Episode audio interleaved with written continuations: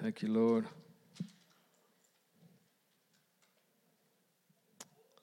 Thank you, Jesus, for your presence. Just one more time, turn our attention to the Lord. Thank you, Jesus, that you love us and that you're with us. Thank you, Lord, that your voice is power, your word is power. It transforms atmospheres, it transforms situations. Thank you, Lord, that when you are in the midst, things change. Things change, Lord my God. We invite you today to come. Come as you are with transforming power and reveal to us who you are. In Jesus' name, reveal to us who you are. Lord, bless this church, this expression of the kingdom of God on the earth in Central Florida. Pour out your spirit, Lord my God. Just as you promised that in the last days you would pour out your spirit in significant and deep and powerful ways, Lord, pour out your spirit and mark this body of believers with the beauty of Jesus, with the fire of the Lord, with purity, with love. Reveal your beauty in the midst of these people, Lord. In Jesus' name. Amen. Amen. It's wonderful to be here with everybody again. I think the last time was summer. Was it summer or no? That was it last year? Okay. Last year, August. Okay. Time flies. Time flies. Uh, it's it's an honor to be here with you guys. It's an honor to, to have known now Mike and Anna, like like he mentioned, for I, th- I believe it's over a decade. Um, I owe it to Mike, to to both my. Uh, he got he, invi- he introduced me to CrossFit, so I got healthier as as a result of Mike, and I got a lot more injured. I got all kinds of injuries. It's it's a joke. it's half halfway a joke, but uh, one of one of the things that I've always looked forward to coming here to Florida is tomorrow morning. Hopefully, we get in that workout. How many of you guys are going to wake up at five thirty tomorrow morning to join us? Any any hands? Okay. But, but in all seriousness, you know, just in praying for this week and even what uh, today, what we're celebrating, uh, celebrating seven years of, of from the day of the meeting when, when Gladstone spoke and he, those, those powerful things that he laid down, and I really believe was speaking into the very DNA of this house. And, and I was, as I was praying, even the last several days, for what to share on today, uh, we'll look through several scriptures. It's, but, but the one thing that stuck out was how many of you guys have heard of the Moravians in church history? How many of you guys, let me ask this, how many of you guys have not heard of the Moravians in church history? Did everybody heard of the Moravians? Okay, a couple of people haven't heard the Moravians. You haven't heard of them? Okay, you have. so if you haven't, I encourage you guys to look them up. But in essence, it was. Uh, a real powerful move of God in, in the Austria, Germany type area. And uh, it was during a time of, of real crisis. It was, it was during a time of real crisis. In the natural, when we face hardships and crisis, whether on a personal level or on a national historic level, natural tendency would say we should try to run and try to preserve what we have, try to save our lives because there's pressure coming from different directions. History would say that those that walk with Jesus recognize that these are the contexts and the settings through and in which God pours out His Spirit powerfully. The Lord seeks to find situations that in the natural look impossible to reveal Himself in great ways. Moravians were unique for, for different reasons. One of the reasons is that they were primarily made up of refugees and disenfranchised people during a very difficult time in history who were allowed to live on a piece of property where there was a baron named Nicholas von Zinzendorf. Interesting name, but it's normal where he come, the part of the world he comes from. anyway, but uh, but but nonetheless, he was he was a, a young man who feared the Lord, and he invited them in, and they began to seek the Lord. Hundreds of years later, they're known for, for different reasons. Some church historians will say that they were the most powerful expression of New Testament Christianity that we've seen since the first century. It was a group that was not defined by large numbers, there were not actually many. I think even at their largest, the entire community was maybe a couple thousand. And I say community because that's one of the things that they were known for. They weren't just a church that gathered weekly, but they were a people that lived as a spiritual family on in this particular area um, and upon this property that, that, that, was owned by Zinzendorf.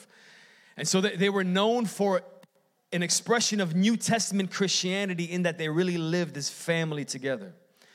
They were also known as a people of prayer. Some of you guys might have heard of the hundred year prayer meeting. For a hundred years, give or take a few, I'm not sure exactly.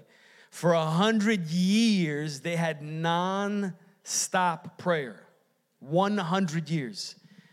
And of course, the, what they would do is it wasn't always in the same place. Sometimes it was in people's homes, like a prayer chain. But the idea was that there was always at least a handful, at least a handful of people, any watch of the day or the night, waiting on Jesus, worshiping Jesus corporately, not just individually, and asking Him to establish His kingdom in the earth. Another reason they were known is, is, is for their for, for missions. Although there were not that many in number, the, the impact that they made in sending out people to the nations was great. Some of you guys might have heard of John Wesley. John Wesley got born again when he was coming back from a missionary trip as an Anglican, non born again Christian. You guys know that there are non born again ordained ministers. I hope everybody knows that. There are non born again pastors in pulpits. It's a, it's a thing. And so he's coming back from a missionary endeavor and he's on a ship and a, a mighty storm hits the sea. He's going back to England. And when the, when, when, when the storm hits the boat, the boat is, you know, shaking like crazy. It's, you know, it's potential loss of life, and fear grips his heart. And the reason it grips his heart is because he's afraid to die. he's afraid to die. And everything connected to dying, is you actually have to go face the Lord. And he sees this group of people, these group, this group of Moravians, with, with uh, joy and with serenity and with peace, singing songs of thanksgiving to the Lord. Everybody's freaking out, including Wesley. And he goes up to them. He's like, What's wrong? Who are you guys? And what's wrong with you guys? They begin to testify to them, to him concerning the Jesus who saved them. And he feels come upon him a presence and a peace he's never felt before.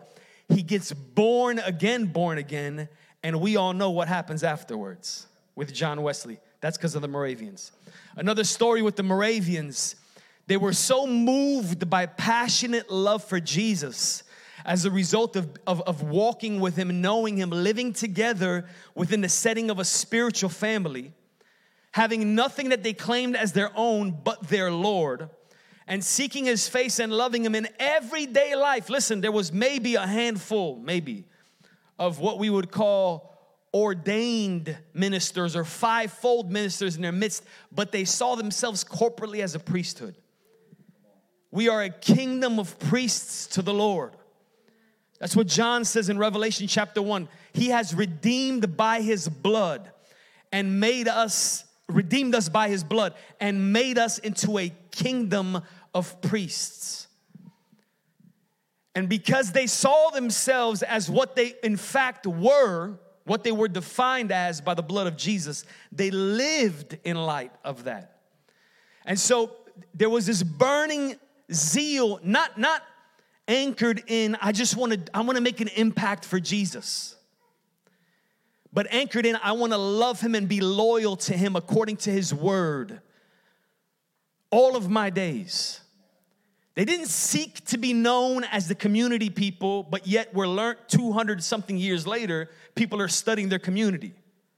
They didn't seek to be known as the prayer people, but yet hundreds of years later, churches around the world are studying the prayer movement that lasted over 100 years in the midst of insignificant, unknown ones. They didn't seek to be known as the missional ones, but yet missions organizations around the world are studying the missionary movement that was birthed out of the Moravian community, where some of the stories they, they sing to the tune of young men that were engaged to be married in the community and they're, and, and, they're, and they're gathered regularly, loving one another. Everything they do, they do as unto Him. How many of you heard of Brother Lawrence practicing the presence of God? God is in the midst of the pots and the pans. Everything is beautiful worship unto, unto Him. And the Lord speaks when they're ministering to Him as a people and as a family, and He says, Set apart for me these. And young men engaged to be married are sent out to go minister amongst plantations of slaves in unreached and uncharted territories and islands. Where, in order to even get there, because they're white men from Europe, they have to, in this time in history, they have to sell themselves into slavery. And their families and their fiancés are weeping for them on the shores as they're about to get onto the boat and head over there. And they the, the, the famous quote goes may the do not weep for us. May the lamb of god receive. May he receive the reward for the, re, the reward of his sacrifices I say all that to say if you guys have not studied the Moravians, I encourage you to. There's a lot of material out there on the Moravians to, to have your heart stirred, but not just because we want to know church history, but I believe in many ways because it's some of the it's it's it's similar type of spiritual DNA that God is inviting us into, inviting you into. In fact, this is New Testament Christianity. It's not something that's meant to be relegated or unique to only one time in history. It's something that we're gonna see an in, it's, we're gonna see an increase of, of New Testament kingdom Christianity in a way in these last days than we ever have. And so First Corinthians chapter 1, verse 26, it's actually something what I really felt to share on today it's a little bit different, but it's going to make sense at the end. So bear with me. Verse 26 Consider your calling, brethren. 1 Corinthians 1:26. Paul is speaking to the, to the believers in the Corinthian church. Consider your calling, brethren, that there were not many of you wise according to the flesh or according to your the, the, the, setting within society into which you were born, the context in society. Not many were mighty, not many were noble, but in fact, God has chosen the foolish things of the world to shame the wise. God has chosen the weak things of the world to shame the things which are strong, the base things of the world, the despised. God has chosen the things that are not. God has chosen the things that are not so that may, He may nullify the things that are sometimes we have this who, who, who likes cheesy Christian t shirts? It's okay if you do. I, I don't care for them, but if you do, it's okay. One of them that I've seen is like uh, Jesus. Has anybody ever seen the one Jesus arm wrestling the devil? No, nobody's ever seen it. Okay. Well, there's one where Jesus is arm wrestling the devil, and then like it's it's the Lord, and he looks like he's been going to Gold's Gym for years, and he's about to get him, and sometimes, as believers, we have this perspective that the way Jesus is going to conquer the world when he returns is by him trying with all of his might and the devil trying with all of his might, but he just gets the edge. It's not even a competition if that was it. Jesus returns and destroys the Antichrist with the breath of, with the breath of his mouth, which means before he, the word is even vocally heard, the breath slays him. It's, it's, it's God will destroy the devil and his kingdom through a people in whom he lives. God chooses the things that are not to nullify the things that are, so that no one may boast before God. But by his own doing, you are in Christ Jesus, who became to us wisdom from God, righteousness and sanctification, redemption. Just as it is written, let him who boasts boast in the Lord. Paul is saying the Lord chooses the canvas of the nobodies, of the disenfranchised, of the marginalized to reveal the fullness of the beauty of Jesus. That's the canvas. He will pass up others to find those that identify with we are the ones that were not mighty or noble or wise according to the flesh. It's to those that God has revealed Christ as all in all. It's, it's in and through those that God reveals himself as all in all. In fact, if you study revival history, if you study moves of God from the first century to present day, and you notice some of the similarities of how God does things through church history, one of the things to me that's always stuck out, of course, we always find certain things in play, right? We always find, we always see that prayer is somehow connected to it. God's, God does nothing in earth but through prayer. We always see that how God always begins to, judgment starts in the house of the Lord. He always begins a, a movement of purity and repentance in his house first. We always see that it's connected to God pouring out signs and wonders and the gospel going forth. We know those things, but some of the things that are unique, unique to how God works, but we see it all the way across, is how God finds most revivals in, in, in revival history are, are uh, shouldered, so to speak, by the young and by the poor. Study church, study revival history throughout church history. It's mostly young people that shoulder it. And when you find the types of people in society that God visits in powerful ways and transforms, it's mostly the disenfranchised. Now, I will say some things today but let me just give this uh, what's the word called again? Disclaimer. Disclaimer. Yes. I'm not saying what I'm not saying. I'm only saying what I'm saying.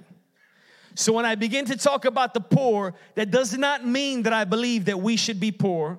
That does not mean that I believe that you're more spiritual if you're poor or that you're less spiritual if you're not poor. So I'm not saying what I'm not saying. I'm only saying what I'm saying, right? This, yeah, it happens often. The Sermon on the Mount. The Sermon on the Mount begins with Blessed are the poor in spirit. Blessed are the poor in spirit in, in, in Matthew. In Luke's gospel, he just says, Blessed are the poor, period. He's talking about the poor naturally. Jesus lays the, the foundational stone of the house upon which the kingdom is built with that statement. Blessed are the poor in spirit. There's something vitally important about recognizing the fact that we're created as a people that depend upon another.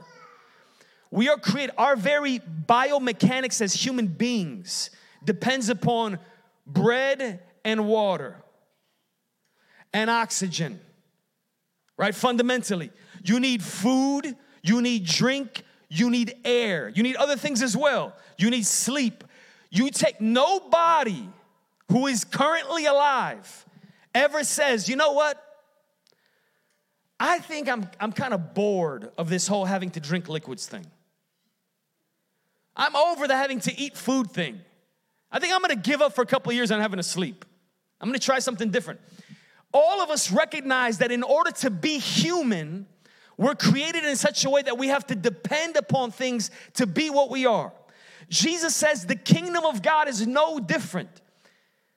Happy are they, fortunate are they that recognize that we were created to depend and lean into God for everything. That's the way that God builds his house. It's the way God builds his house. We see all throughout the scriptures, we see David and his mighty men in the cave of Adullam. Who, who comes to David? Jesus is our greater David. Who come to David before he even becomes king? The broken, the disenfranchised, the outcasts of society. Who does Jesus select to be his disciples to later on send out as, as his apostles? Men who were living in a country that was underneath the lordship of a dictator state. That's who. Not the most educated of society. They didn't, they didn't necessarily have, they weren't the most backed, networked relationship, resourced people. These are the people that Jesus chooses. These are the people Jesus chooses. Luke chapter 4.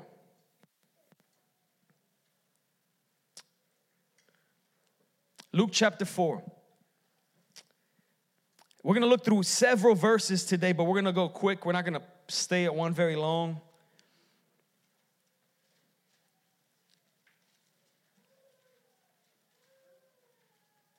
This is the way Jesus begins his public ministry. Jesus overcomes the devil's temptations in the wilderness. He comes out in the power of the Holy Spirit. He opens the scroll to Isaiah and he, from Isaiah 61 and he gives his inaugural kingdom address. And this is what he says in verse 18 The Spirit of the Lord is upon me because he has anointed me to preach the gospel to the poor. He has anointed me to preach the gospel to the poor. Jesus was a man on mission. In his earthly life, he was sent to those of the house of Israel. After Jesus gives his life, for the sins of the world, is raised from the dead and ascends to heaven, Jesus sends out his apostles into all the rest of the world. His mission on the earth was to the house of Israel, but the specific focus within that setting was the poor. It was the poor. God dwells amongst the broken. He dwells amongst the broken. Luke chapter 5. You don't have to turn there. Luke chapter 5. Jesus' ministry with his disciples begins and ends with them on a boat fishing for fish. They can't find fish. Jesus says, out, they're, out, they're out all night trying to catch fish. Jesus says, Cast out your nets on the other side. They cast their nets, so many fish, they can't even pull them into the boat. The boat starts to sink. Other boats have to come and help them. Jesus says, From now on, you will be fishing for men. Jesus is raised from the dead. Same thing happens. Peter and the disciples are in the water, out in the lake. They're fishing. Jesus is on the shore. He's actually preparing fish for them. He has a conversation with them from a distance. What are you guys doing out there? We're fishing. Caught anything? No, we haven't caught anything. Cast the nets on the other side. They cast nets on the other side. Same thing. Peter immediately recognizes that's the Lord. He jumps into the water and goes to the shore. Jesus dwells, his the power of his kingdom dwells in the setting of the canvas upon which he can paint the beauty of his son. Paul says, Why do you think God went, why do you think God chose to reveal the power of the gospel that he preached amongst those in society that were the least likely to impress. This is the way of Jesus. In the Bible, this is the way of Jesus all throughout church history, and this will come to an apex before his return. Luke chapter 12 and 19 Luke 12 33 and, and I'm sorry, Luke 12 33 and my, uh, Matthew 19 21, if you want to write it down. Jesus says to those that come after him, He says, Sell your possessions and give to the poor, and you will have reward in heaven. Galatians chapter 2. Galatians chapter 2 and verse 10, Paul is defending his apostleship and he says, that when God so powerfully revealed Jesus to him, he did not immediately go to Jerusalem. He went off to Arabia. God continued to download the revelation of the new covenant to him. Then he went back and then eventually went to Jerusalem. And when he did go to Jerusalem, he went to submit his ministry to the apostles, to the original apostles, to make sure he was not running in vain. Listen, let me submit to you the gospel that I'm preaching. Let me submit to you what God is doing in the midst of Gentiles. Am I missing anything at all? It says they gave him the right hand of fellowship. They recognize God is doing with Paul at least as much as he did with us. This is the work of Jesus. He says, they, th- they told me, they added just one thing. They said, We have nothing to say to you. We have nothing to say to you as if you need some kind of a special permission for us to give to you. You're an apostle by, by, by the authorization of Jesus Christ. The same way He sent us, He met you on the road to, uh, on your way to Damascus. He says, just one, just one, just one thing. When you go and you establish the kingdom, don't forget the poor. That's, that's the only thing. Don't forget the type of canvases that God reveals His Son upon. When you're going out on mission, don't forget. It's interesting, even as our brother Mikhail was sharing, uh, to open up the service, th- that beautiful passage where Mary breaks the jar of alabaster to anoint Jesus. It's so marking and defining what a marking and defining moment. Jesus says, everywhere the gospel is preached, this story will be attached to it so that people will know the goal of salvation. The goal of salvation is connected to living a life like hers. But the interesting part is that sometimes when we read that passage, we, we see the greed of Judas, where he says, Couldn't have this been sold for 300 denarii? And uh, by the way, does anybody know how much that is? That's equivalent to like 50,000. It's 50 to 60,000 dollars modern day. That's that's a lot of perfume. she brought the good stuff from the airport in in, in uh, Dubai. And so, uh, but the interesting thing is, sure, there was greed in his heart. But when he says, couldn't we have sold this and given it to the poor? He didn't just make that up. This was the custom of Jesus. It was his custom he's in essence saying, Isn't wouldn't you rather have this? I mean, he had a greedy, a greedy reason. He wanted to steal it for himself. But the whole point is that this, this was the way of Jesus. James chapter 2, verse 5.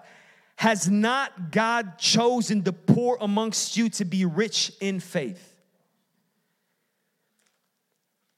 Matthew 25, verse 31 through 40. Jesus says that on that day, on that day we will uh he will separate. Verse 31 yeah let me see. Yeah he will separate as as as a man separates sheeps from goat goats. And he will say he will say to the sheep verse 35 I was hungry, you gave me something to eat. I was thirsty, you gave me something to drink. I was a stranger, you invited me in. I was naked, you clothed me. I was sick, you visited me. I was in prison, you came to me. The righteous will say to him, Lord, we never saw you like that. He will say to them, Whatever you did to the least of these, you did to me.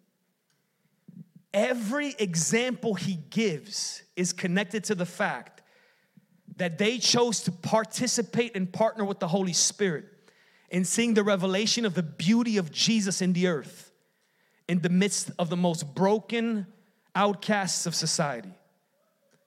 You chose to not overlook the ones that I came for. You chose to not overlook the ones that I chose to reveal my glory in the midst of. Because of that, you're with me forever.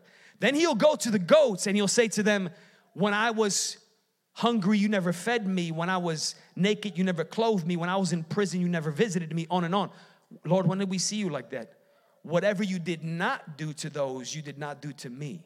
Now, we, we don't want to read this passage and assume that this is like the, the uh, this is the way that you get born again. Jesus is not saying This group is not born again because they didn't care for the poor. We get born again by faith in the blood of Jesus.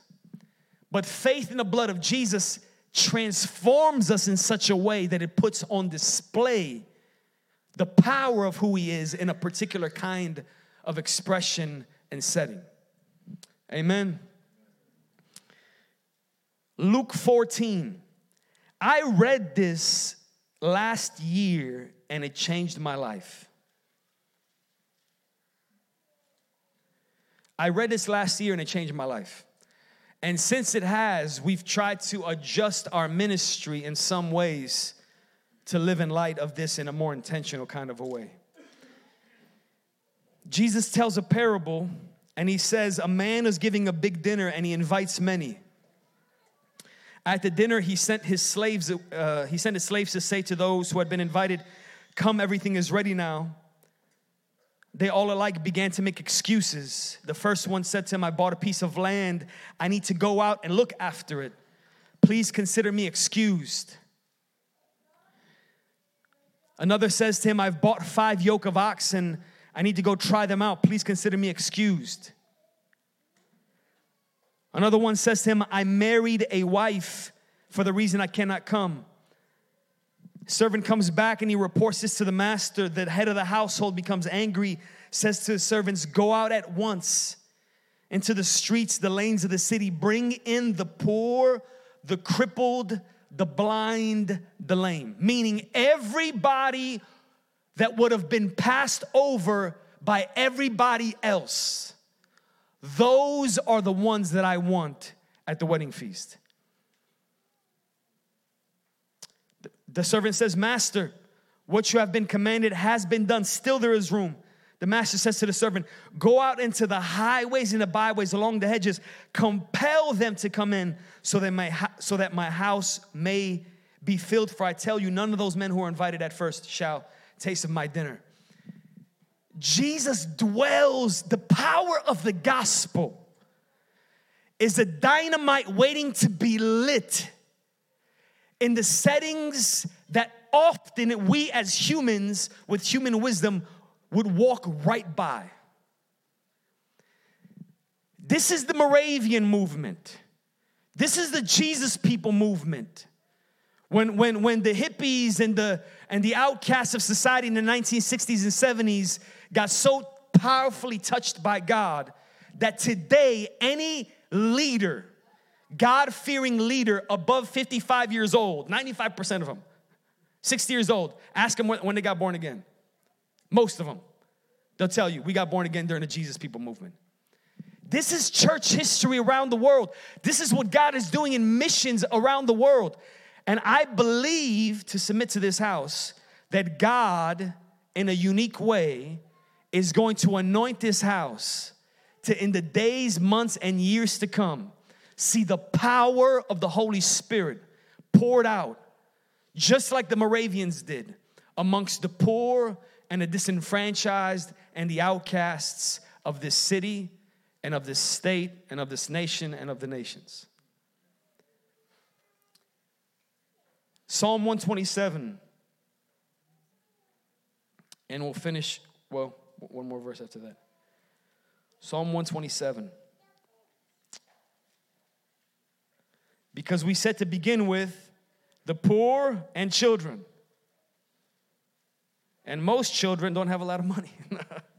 Again, remember, not to be funny, I'm not saying what I'm not saying. So please, please hear me on that. Zinzendorf was, was a resourceful man. Because he was a resourceful man, that was one of the key ways that they were able to be and do what they were called to be and do. But the point is that the tar- they the, the, where they placed targets to see the beauty and the power of the kingdom advanced and revealed, it was amongst the same types of settings that Jesus and the apostles highlighted the poor and the broken, the sick, even as Jesus says in Matthew 25, the ones that are not visited. Let's talk, eh, let's talk in more common, let's talk in, in, in more modern language today. The orphan, the single mother, the, uh, the, the, the young woman who's been abused and, and, and, and doesn't have family, the, the, the young man who just got off drugs and, and has burned so many bridges, nobody wants to take him back. The person who just got born again from some kind of a wild lifestyle, the person who has nothing whatsoever to add to you naturally. Which forces you to give your life to see Jesus revealed to them, expecting nothing back from them. It, it puts you in a place where the way the only way you can respond is either ignore them or have to actually go all in. It's a, it's a beautiful way the Lord traps us. right? Psalm 127. Again, the, whether it's the Moravian revival or church history in general, almost every revival is primarily shouldered by young people and, and the disenfranchised of society. So let, us look at this. Usually when we when we read Psalm 127, I'm not saying we here, but in general in churches, it's it's usually either we read the first part and we disconnect it from the second part, so unless the Lord builds a house, the laborers who, who seek to build the building in vain, or we talk about the second part, which is, behold, children are a gift from the Lord when we dedicate our kids, and disconnected from the first part. But it's actually one complete thought. It says here, unless the Lord builds the house, they labor in vain who build it. First, first things first, God wants a house. First things first, God wants a house. Unless the Lord guards the city, the watchmen keep awake in vain. Second thing is that partnering with him in his ways is the way by which he chooses to build it. None of us have I know it's I know it's tempting. I know it's tempting. And I know we've all had conversations with people like this, and at some point in our lives, I'm willing to bet we were on the other side of the conversation where either we thought that we had some kind of a super unique idea that nobody's ever thought of, or if you're a little bit older and hopefully a little bit wiser, you've had those conversations with younger people like, listen, I'm gonna tell you what the Lord showed me. Nobody's ever thought of this.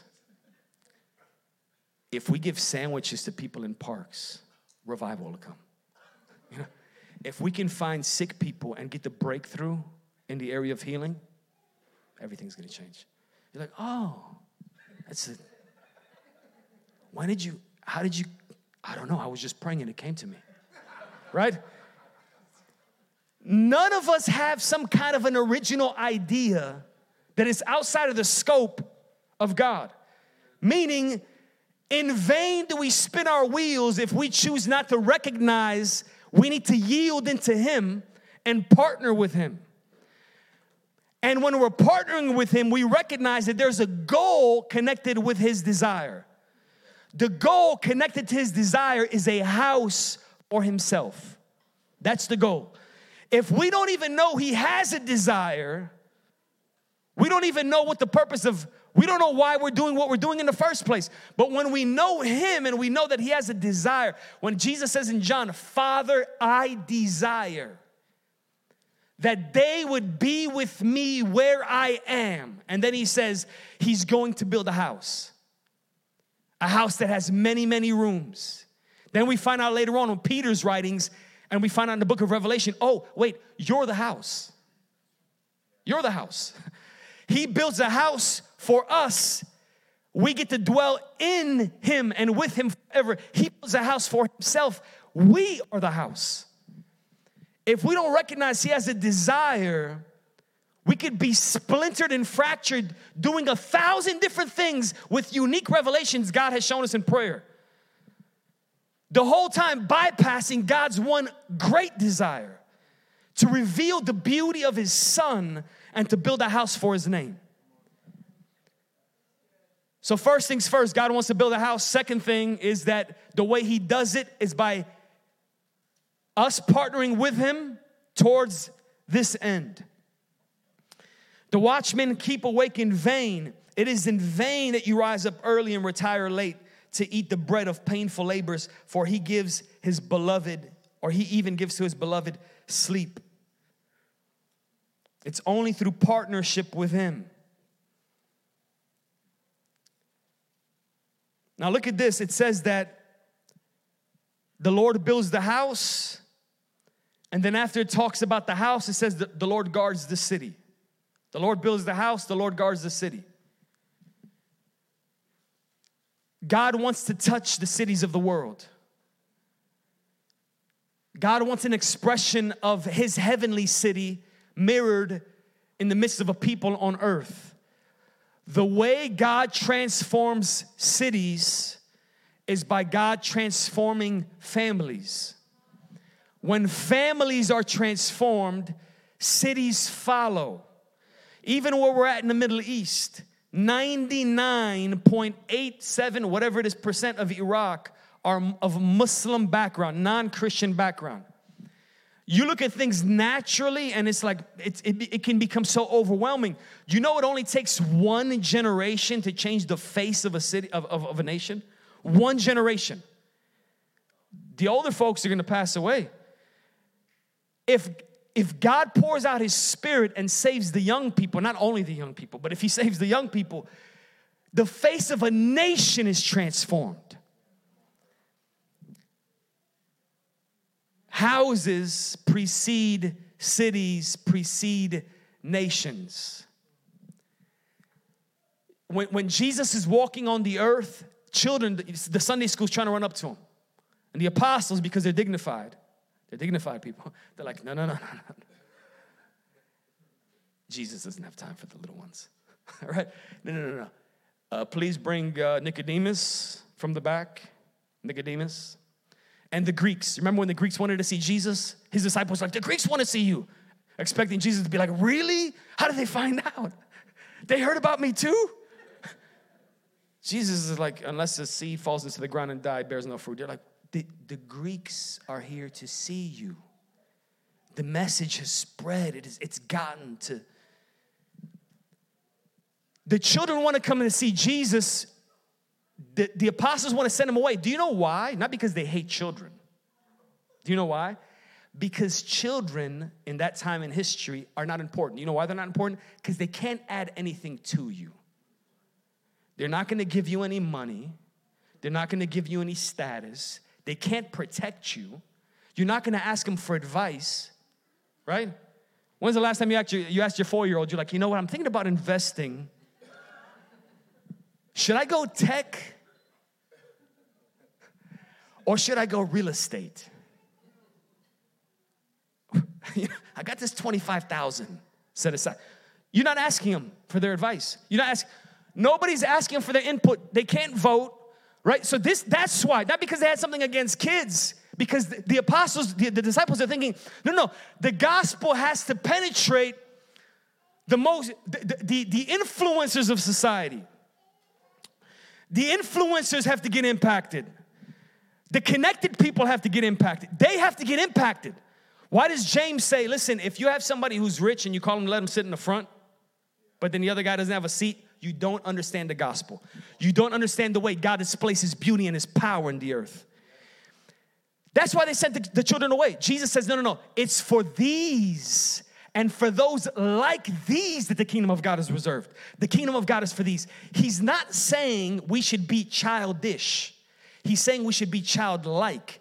But one of the things that we often overlook when we look at that passage and we talk about being childlike, we usually, you know, we, we usually like to, to, to bring up the point, and it is a good point, about how children are quick to believe, quick to trust, quick to love, quick to respond. Absolutely. All those things are true. But we overlook the fact that Jesus is highlighting the fact that they were the overlooked of society.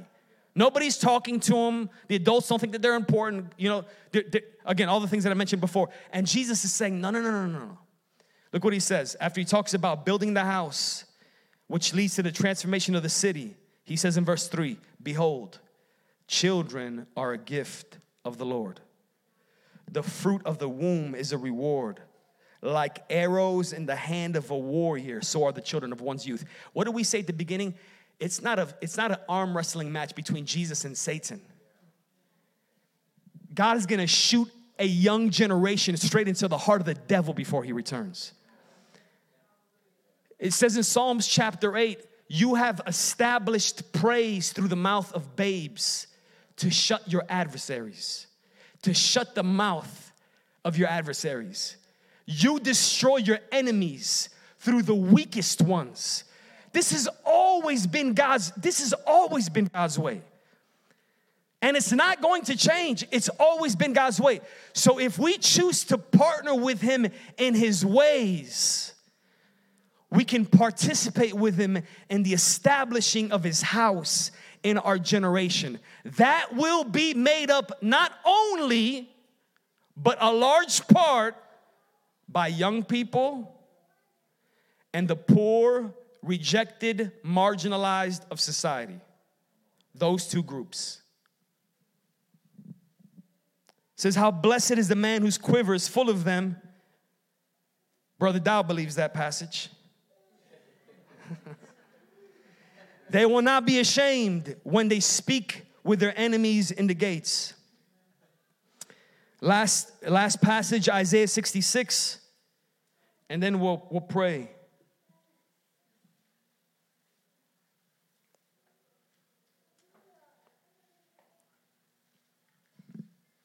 Verse 1 Thus says the Lord, Heaven is my throne, earth is my footstool. Where then is a house that you can build for me? Where is the place where I may rest? My hand made all these things. Thus, all these things came into being, declares the Lord.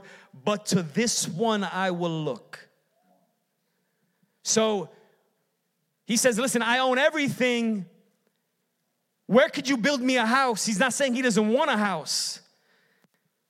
He's saying, with the wisdom of man, you can't build me the kind of house that I want. I will not display my glory, my power. I will not come and dwell fully as I am in the midst of a people that, that, that think the way the world thinks, but stamp the name Jesus on it. And that's easy to do with good intentions. He says, But to this one I will look, to him who is humble and contrite of spirit. There goes that poor in spirit terminology again. That's the same exact thing Jesus is saying when he says, Blessed are the poor in spirit.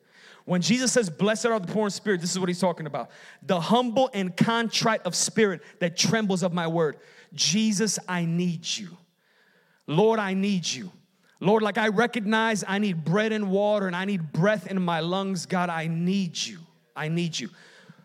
We need this in our own spirits. We need this in our own spirits, and we need to walk in the midst of the fields and the vineyards in which Jesus dwells the, the fields and the vineyards that are very naturally tempting to us to pass up and bypass for others, those are the ones Jesus is dwelling in the midst of. He's sitting in the dirt in the midst of the people there. And if we will go there and ask Him to show us His beauty in the midst of the, of the marred faces of the broken ones that He has sent His Son to die for, we will experience something in our generation that He desires to accomplish. He wants to build His house in the midst of us. Amen. So maybe we can just stand and uh, maybe we could break up into groups and pray today and, and end up that way or close that way, unless there's anything else Brother Mike wants to add to it. But maybe we could just pray, Lord, give us a compass for what you're doing in our generation. Lord, reveal to us the beauty and the power and the purpose of the gospel.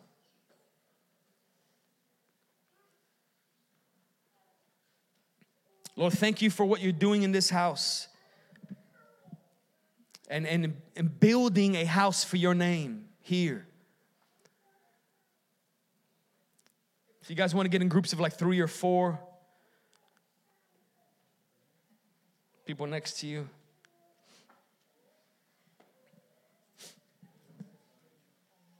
Thank you, Lord, that you're building a house for your name.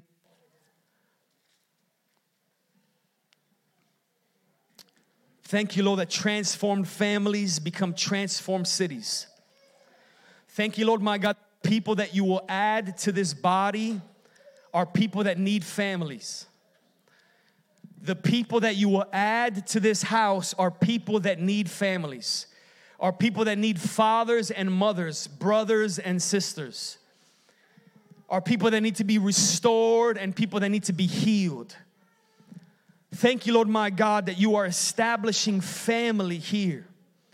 Let's just pray even right now, Lord. Continue, Lord my God, to strengthen the individual families in this house. Lord, give us strong marriages. Give us healthy husbands and fathers spiritually, healthy wives and mothers spiritually, children. Lord, make us a house in which your glory dwells, Lord my God. Lord, for that just as those refugees came to Herrnhut, that you will send the broken, Lord my God, even of this city to this house. And that what man with their nat with natural eye would overlook will become a force a people filled with the holy spirit a people that will volunteer freely in the day of your power. Thank you lord my god that it'll be the ones that are least likely to fit the bill. The ones that will volunteer freely in the day of your power. Lord anoint lord my god this house lord in jesus name. Anoint this house in jesus name just pray even right now.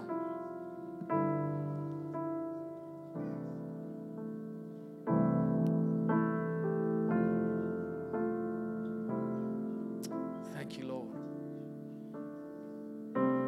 Thank you, Lord, for young people, Lord, in this house, young people added to this house.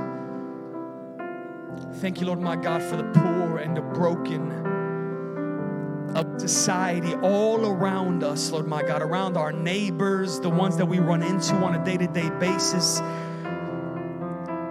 Lord, we see, Lord, that it's upon the canvas of the broken and the poor that you always choose to reveal your Son. Lord, we pray for a Jesus people movement in a fresh way, even going into 2024.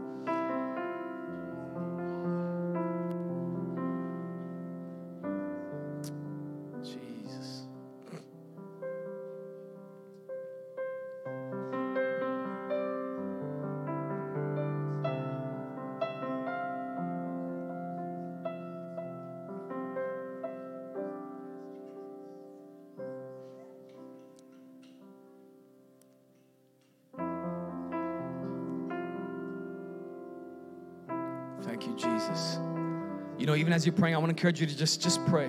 Just pray. Connect your heart with the Lord. You know, when it comes to serving Jesus, when it comes to serving Jesus, whether that's vacuuming the floor, whether that's helping out on Sunday school, whether that's sharing the gospel, no matter what it is, there's this built-in thing within us that's always seeking to save our life and and we find our joy or a sense of fulfillment from what we get back in return we're delivered from all of that to receive everything from him when we give without looking for anything back in return the gift is the ability to give that's the reward the reward is being able to go all in. That's the reward. When we understand that, we find happiness. Jesus says, Paul quotes Jesus to the Corinthians when he says, Did not even our Lord say it is more blessed to give than to receive? And I know that we usually attach that to a offering message, but Jesus is talking about it as a way of life. And that word blessed there means truly happy. That's what it means. It doesn't mean fortunate. It means truly happy. The people that walk in heaven's joy are the people who realize heaven's joy is found by walking the way of Jesus and giving your life away completely. So even this year, even, even as you're praying, even as we close off this year, let's make a fresh commitment to the Lord. Lord, I don't want to live my life with reservations. Lord, I don't want to build my house and invite you into it. Lord, we want to partner with you your desire is being fulfilled. And we want to find the secret to true happiness. We don't want to hold back our lives in reservation. Lord, help us to give our lives away. And what more beautiful way to do that but to give our lives in such a way to those that can't do anything, they can't do anything for us. Thank you, Jesus.